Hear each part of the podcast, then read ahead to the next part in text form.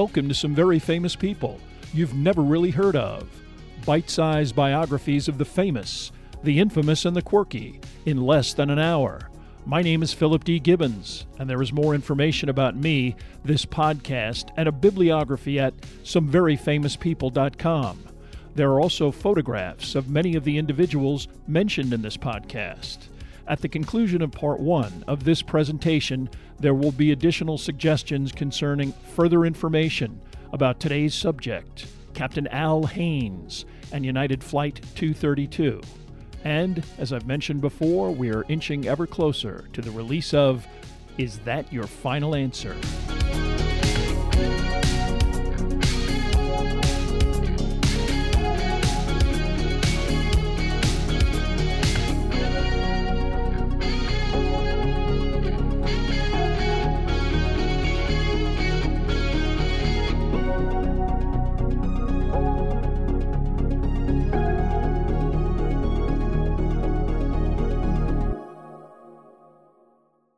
Now let's get started with our story about Captain Al Haynes and United Flight 232.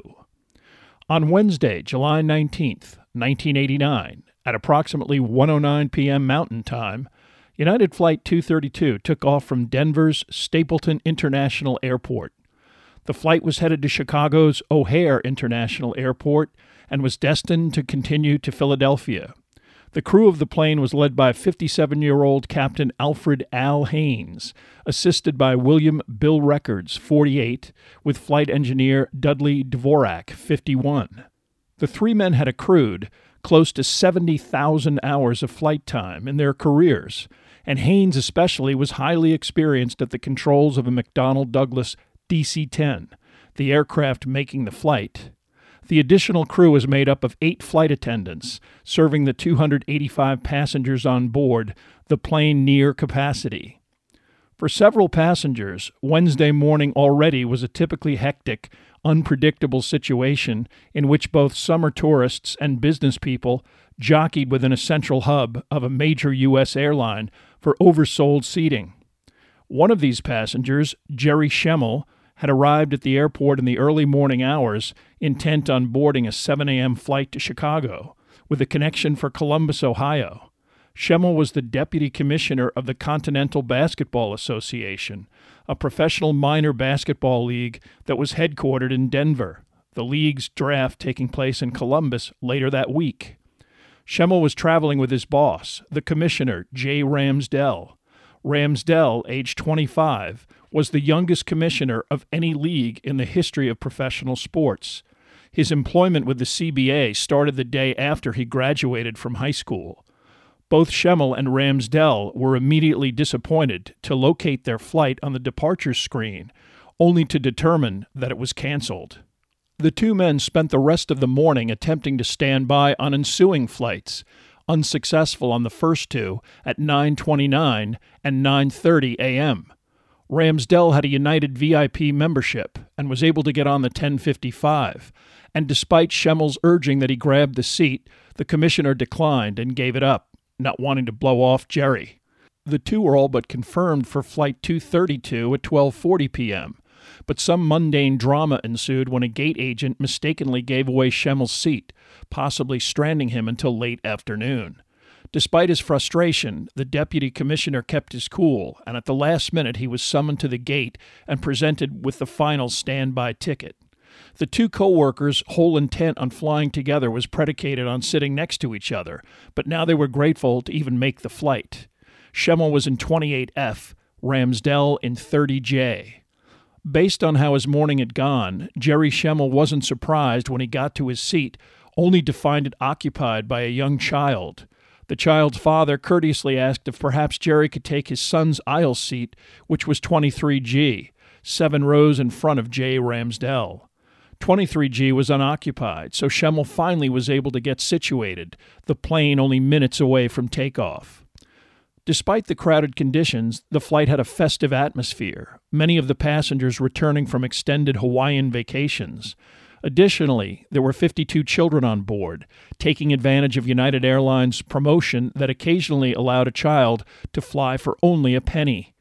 Four of these children were lap children, meaning they were seated with an adult, and many of the others were flying by themselves. It was a brilliantly sunny day, the two hour flight to O'Hare not potentially facing any bad weather, and turbulence forecast only as the plane approached the Chicago area. As a result, the chief flight attendant, Jan Brown, made sure that lunch was served as quickly as possible to anticipate that all of the equipment and necessities associated with meal service were organized and stowed well before the plane could potentially encounter difficulty as it neared its destination. The midday meal, described as a picnic lunch, consisted of cold chicken tenders, potato chips, Oreos, and fruit, the perfect airline food for quick distribution and retrieval a video of Wide World of Sports commentator Jim McKay discussing the Kentucky Derby was transmitting via the plane's monitors. For approximately one hour, the flight was a perfectly normal, pleasant excursion with no indication of a problem. The plane, with registration N1819U, was put into service by United in 1974. Now 15 years old, like most passenger jets, the DC 10's engines, via maintenance, were a hodgepodge of various replacement parts installed over the life of the jet aircraft.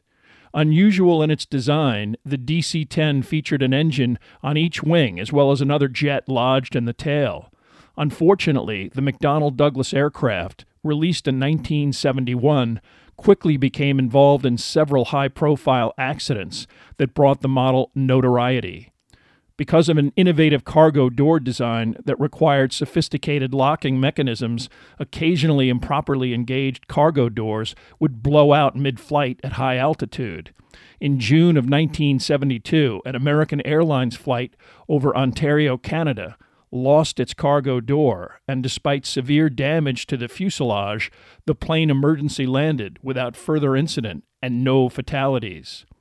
On March 3, 1974, Turkish Airlines Flight 981 was not as fortunate. This DC 10 crashed shortly after takeoff from Paris's Orly Airport. The pilots again victimized by a cargo door which blew out at 23,000 feet. In the ensuing crash in a French forest, all 346 passengers and crew were killed, at the time the largest air disaster in aviation history. Although the ensuing investigation, literally conducted by the U.S. Congress, necessitated fundamental alterations to every operating DC 10, major misfortune continued to dog the aircraft.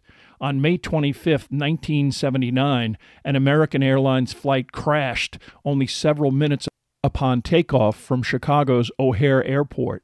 Its left engine disengaged from the wing and fell back onto the runway. The plane, still airborne, climbed to an altitude of about 300 feet, but loss of the left engine forced it to bank sharply to the left, practically perpendicular to the ground. Damage to the plane's left wing steering mechanisms rendered it impossible to maintain. The aircraft crashed less than a mile from the airport, killing all 271 aboard, as well as two employees at a nearby garage. As the flight was destined for Los Angeles, the disaster received nationally prominent coverage and prompted the FAA to recommend halting the plane's usage by international airlines and grounding all DC 10s domestically. Ultimately, the cause of the crash was determined to be faulty maintenance of the jet by American Airlines, and the DC 10 eventually returned to widespread use. Thus far, November 1819 uniform the unique identification name of the aircraft undertaking Flight 232 had operated without incident over the course of its 15 year service. At 3:16 p.m. Central Time, as the plane reached a position approximately 10 miles to the east of Cherokee, Iowa, that status would abruptly change. The front portion of the rear mounted jet engine, known as the fan disc, a massive spinning rotor that essentially provided thrust and propulsion, suddenly split in two, not only sending shrapnel through the rest of the engine, but throughout the tail of the airplane as well. Passengers and crew, especially towards the rear of the jet, heard a loud explosion that was unmistakable and terrifying. Some of the crew, including Jan Brown, reacted instinctively. Walking down the aisleway of her assigned section when the noise occurred, she immediately descended to the floor and grabbed onto a nearby armrest. Familiar with scenarios in which the fuselage had ruptured and rapid depressurization caused any nearby individuals to be sucked out of the airplane, she held on as tight as possible, waiting until the plane reached some sense of stability. Unlike the crew, who responded deliberately as a result of both training and experience. The reaction of the passengers was vocal and apprehensive. In seat 23G, Jerry Schemmel heard the explosion, which ominously reverberated throughout the cabin. Immediately, he became aware of a sensation that the plane was descending, as if preparing to land. But Flight 232 was nowhere near Chicago, and Schemmel understood that this descent was abnormal and probably the result of the rear explosion. His apprehension increased when the plane continued to descend and the right wing of the aircraft began to dip, veering to the right perceptibly. Schemmel sensed that the plane might flip over at any moment. A sudden scream from a female passenger only underlined his fear that the flight was in serious trouble. As several children started to cry and other upset adult passengers were audibly sobbing, Schemmel began to sense that he was about to die and that he would never see his wife again. But only a few minutes after the explosion, the plane gradually leveled off and seemed to attain partial stability. The engine sounded different, the plane occasionally shook and rattled, but the jet seemed to be under some semblance of control. Once Jan Brown sensed that the plane was not in any imminent danger, she got up and began to reassure some of the more traumatized passengers that everything would be okay. As she made her way down the aisle and attempted to look as nonchalant as possible, the plane's internal intercom rang at her station. She could see most of her fellow crew members who were clearly not trying to reach her, so she assumed that the communication was coming from the cockpit, a foreboding sign she picked up and heard the voice of flight engineer Dvorak requesting that she come forward to speak with the pilots. As casually as possible, understanding that every passenger was keenly focused on her demeanor, she made her way toward the cockpit, knocking when she got there. When the door opened, Jan Brown was shocked by the body language of both pilots, desperately trying to maintain control of both the yoke or the plane's steering mechanism and the throttles which controlled the plane's velocity.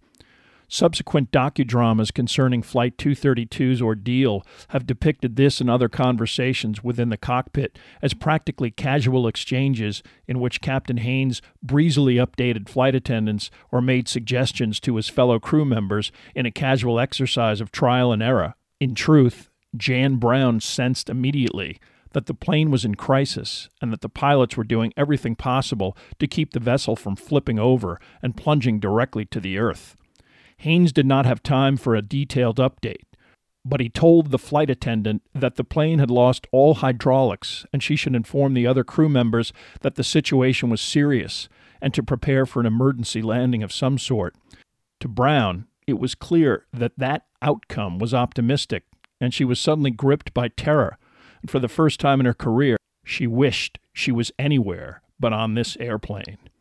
Nevertheless, she realized that for the sake of the passengers, who did not know how serious the situation was, she would have to hold herself together and continue to exude a calm exterior. Jan Brown might not have been able to do that had she been aware of the immediate aftermath of the explosion and the ensuing drama in the cockpit. Immediately, Records grabbed control of the airplane while Haynes mechanically attempted to analyze the reason for the tail engine's failure.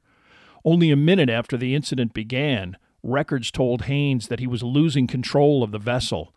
Haynes could see that the co pilot was attempting to steer the plane up and to the left, but the aircraft was descending and veering to the right, dangerously close to rolling over. Haynes also grabbed his controls, but for some indiscernible reason, the plane would not respond. Despite having never faced such a situation previously, Al Haynes reflexively took his right hand off of the yoke, pulled back on the left throttle, and pushed the right throttle to full power in an attempt to equalize the force pulling the plane to the right, an unprecedented response he performed instinctively. Just as Dvorak yelled, We're rolling, Haynes completed the maneuver. Slowly but surely, the craft responded and stabilized, a development that reassured passengers like Jerry Schemmel that the plane was not momentarily going to crash. Although an immediate crisis was averted, Dudley Dvorak now informed his fellow crew members of another baffling and dire situation. While Haynes and Record struggled to control the airplane, the flight engineer witnessed an astonishing development that appeared technically inexplicable. The gauges that monitored both pressure and the level of fluid in the plane's three hydraulic systems were sinking rapidly and inexorably to zero, confirming the plane's refusal to respond to normal steering commands from the cockpit. Unlike a small two seater prop plane in which an airplane's flaps and wing steering mechanisms could be manipulated by hand, a jet aircraft required a sophisticated system of hydraulics that used basic physics and fluids to maneuver the airplane up and down, side to side, and even assisted the plane's braking and landing gear. Hydraulic fluid was delivered by a system of tubes to critical points in the airplane's fuselage that could apply pressure to lower or lift the wing flaps or move the tail flap from side to side. But based on what Dvorak was observing, all three of these systems were now completely inoperable, rendering the plane impossible to steer. While it was understood among pilots that such a situation was completely untenable, it was also believed that this malfunction, based on the airplane's design, was also a statistical impossibility. Perhaps one of these systems might and had on occasion failed, but the eventuality of all three failing was not only virtually impossible, it was a foregone conclusion that any airplane beset by this failure would inevitably and rapidly crash. This terrible prognosis was underlined when Captain Haynes instructed Dvorak to contact via radio United's Systems Aircraft Maintenance Unit headquartered in San Francisco. This group, nicknamed SAM, was a backup that provided real time solutions to planes experiencing technical difficulties. The unprecedented nature of Flight 232's dilemma was underlined by this group's refusal to even accept Dvorak's description of the hydraulic situation. They merely kept asking him to repeat the plane's current condition, obviously bewildered that such an aircraft was continuing to fly. While the cockpit struggled to hold it together, another flight attendant became involved in a fortuitous conversation with one of the passengers in her section. Jan Murray had already been told by Jan Brown that the plane had lost all hydraulics. Two of her first class passengers were United pilots, and one of them, Dennis Fitch, was actually a DC 10 flight instructor he noticed that Murray seemed unusually distraught, and when she walked by his seat, he got her attention and tried to reassure her by telling her the plane would be fine on two engines and they just had to get to a lower altitude.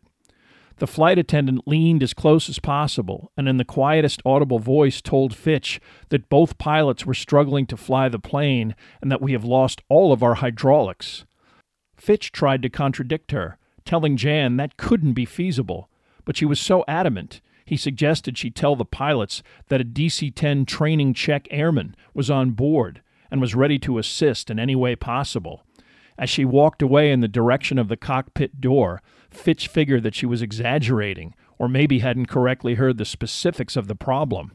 But with the plane continuing to tilt noticeably to the right, Fitch, who dealt with mechanical problems on a routine basis, was definitely concerned. Jan Murray was also shocked by the atmosphere in the cabin. When Dvorak opened the door, the two pilots were clearly battling to merely maintain control. The sight so unnerved her that she blurted out that there was a training check airman in the back if they needed him. Al Haynes not only didn't hesitate, he didn't even turn around. Okay, let him come up, was his one sentence response. Fitch also was not expecting the scene that he was confronted with when he entered the cockpit. He could tell by the white knuckles of both pilots and the position of the steering mechanisms that the situation was critical. A quick check of Dvorak's instrument panel confirmed that something was seriously wrong with the plane's hydraulics. The plane was also locked into a cycle of gaining and then losing hundreds of feet of altitude, much like a paper airplane that would initially rise in the air, fall to a certain level, and then rise again. Except this was a jet aircraft that couldn't possibly land while exhibiting this behavior. Al Haynes was hoping that someone with Fitch's experience would be able to supply a technically magical quick fix. But much like Sam back in San Francisco, Denny Fitch after just taking a quick look at the instruments, was just as taken aback and had no immediate answers. Almost with resignation, both pilots suggested he take a look at the plane's wings to spot what was wrong. It only took Fitch a few minutes to casually walk back to the middle of the plane and observe that both ailerons, the flaps at the back of the wings that provided direction for the airplane, were sticking straight up, most likely pushed by wind velocity and impossible with normal hydraulics. Fitch explained what he saw back in the cockpit, confirming everyone's worst fears, but then told Haynes he would try to help him any way that he could. Haynes still didn't quite comprehend that the plane's controls were useless, but he decided to have Fitch take over the throttling process. Although a two dimensional chart of the plane's flight path thus far would indicate a crazy circular pattern, in truth, the aircraft's trajectory was more like that of a corkscrew which meant the plane was steadily losing altitude. Within minutes of the explosion, Dudley Dvorak contacted the nearest major traffic control operation in Minneapolis and requested the location of the closest airport to their current position. Minneapolis informed him that their best option was Sioux City, Iowa, which they had already passed, but was about 40 miles away. Minneapolis then handed off Flight 232 to air traffic control at the Sioux Gateway Airport. This airport was a military installation that served as a base for both the Air Force Reserve and the Iowa Air National Guard. The relevant controller on duty was 27 year old Kevin Bachman, who, despite the distressed description from his counterpart in Minneapolis of a large passenger plane in the midst of an emergency, was relatively nonchalant.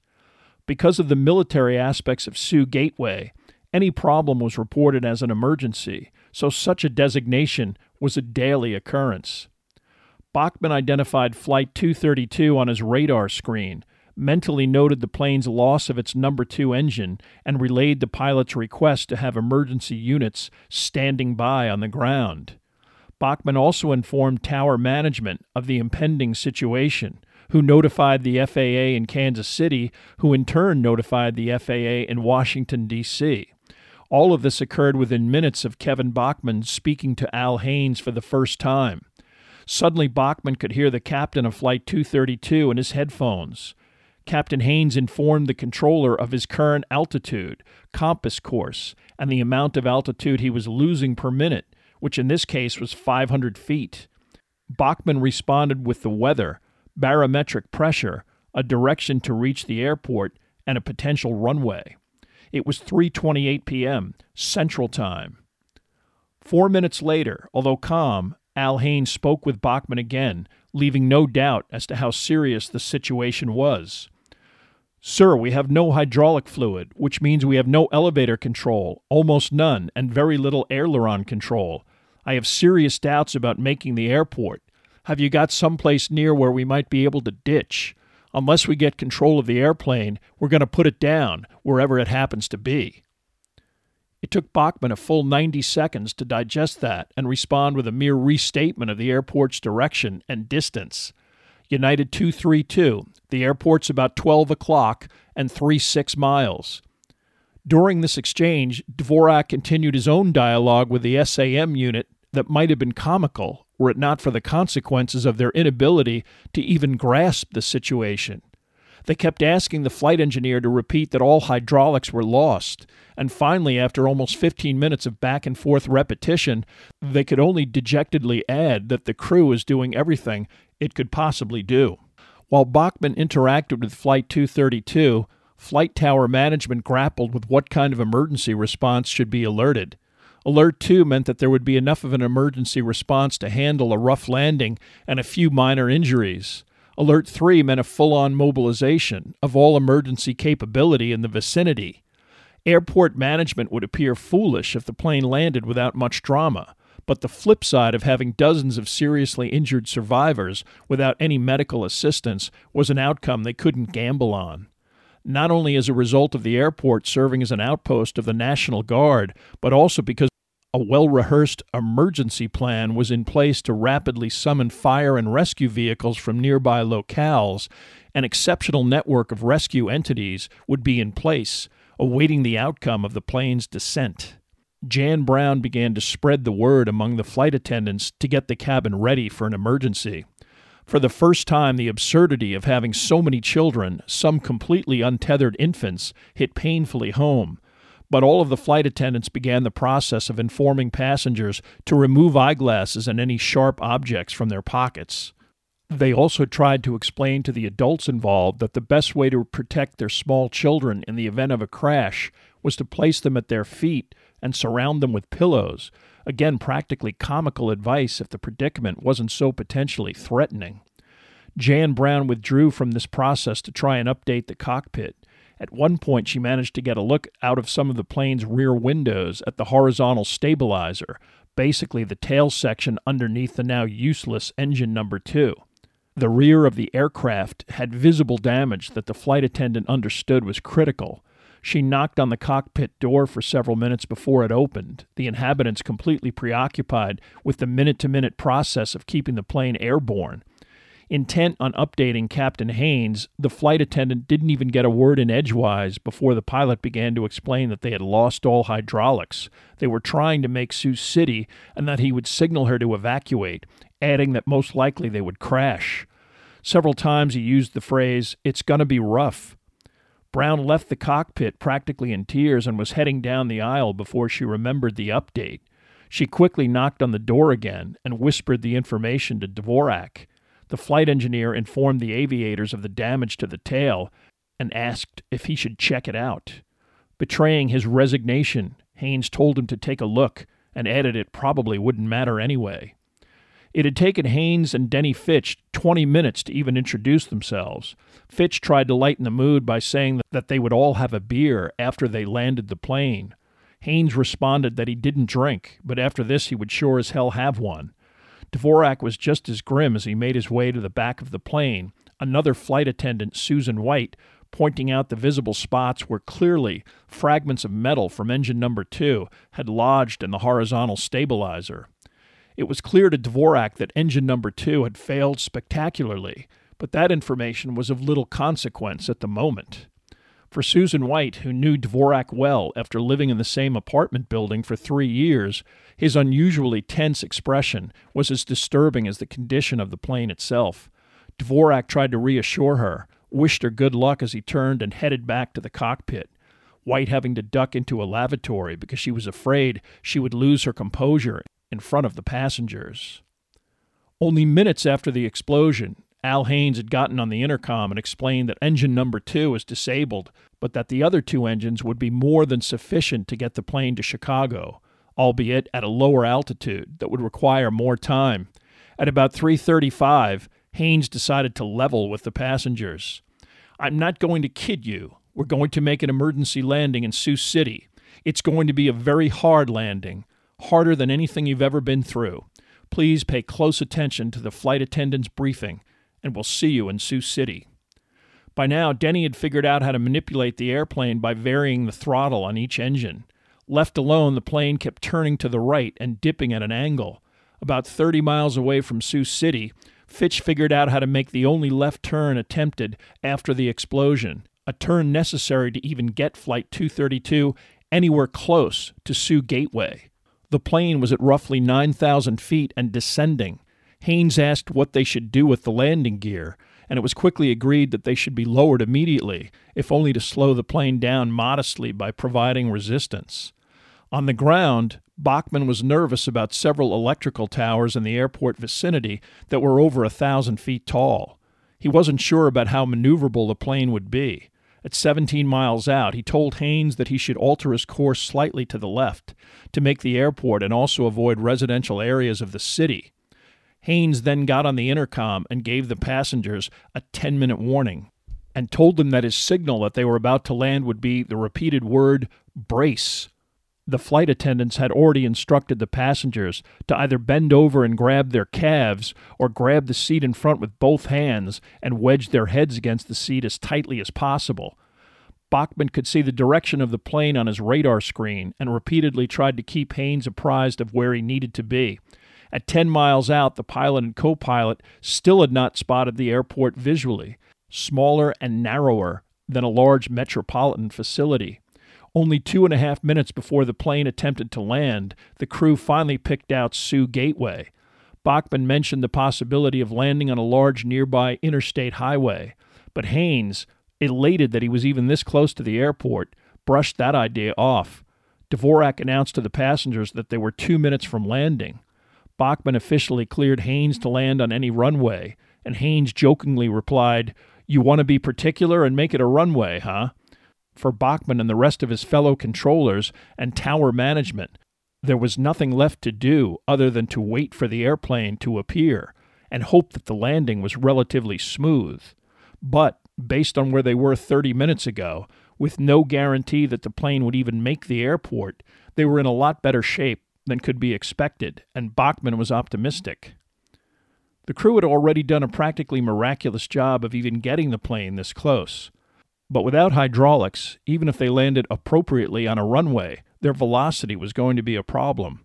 With no controls and no brakes, their landing speed would be 250 miles an hour, twice what was normal. The good news was that the airport was surrounded by cornfields, and Denny Fitch figured, at the very least, that all of that vegetation would eventually provide a natural buffer that could slow and stop the plane. As the aircraft suddenly appeared over the bluffs around the airport, it was level and lined up perfectly with its intended runway. Bachman was so excited he actually stood up in the control room and shouted, He's going to make it!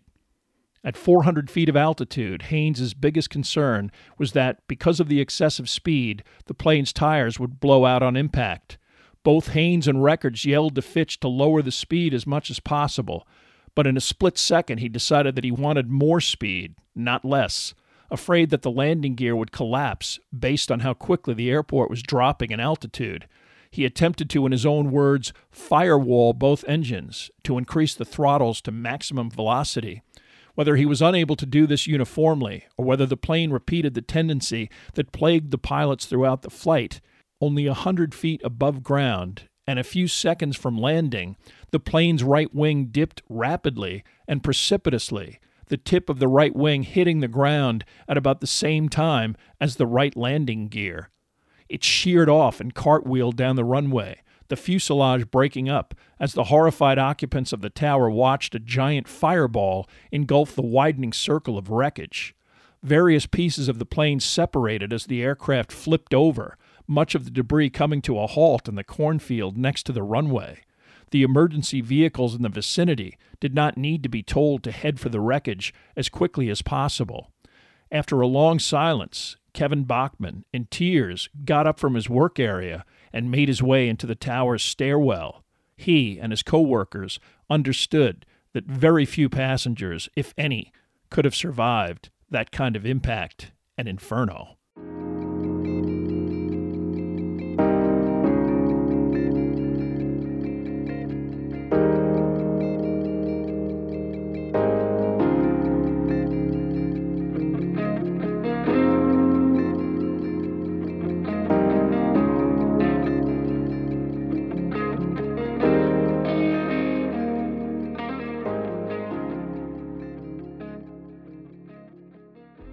Thank you for listening to part one of this podcast about United Flight 232.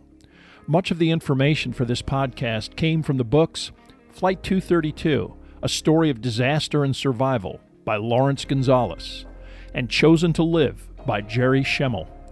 There are also additional photographs, bibliographical, and musical information at someveryfamouspeople.com. If you have enjoyed this presentation, Please like us at our Facebook page, Some Very Famous People, and follow us on Twitter at Philip D. Gibbons. Also, rate us on iTunes, and if you have the time, leave a brief review. A link is provided at the website.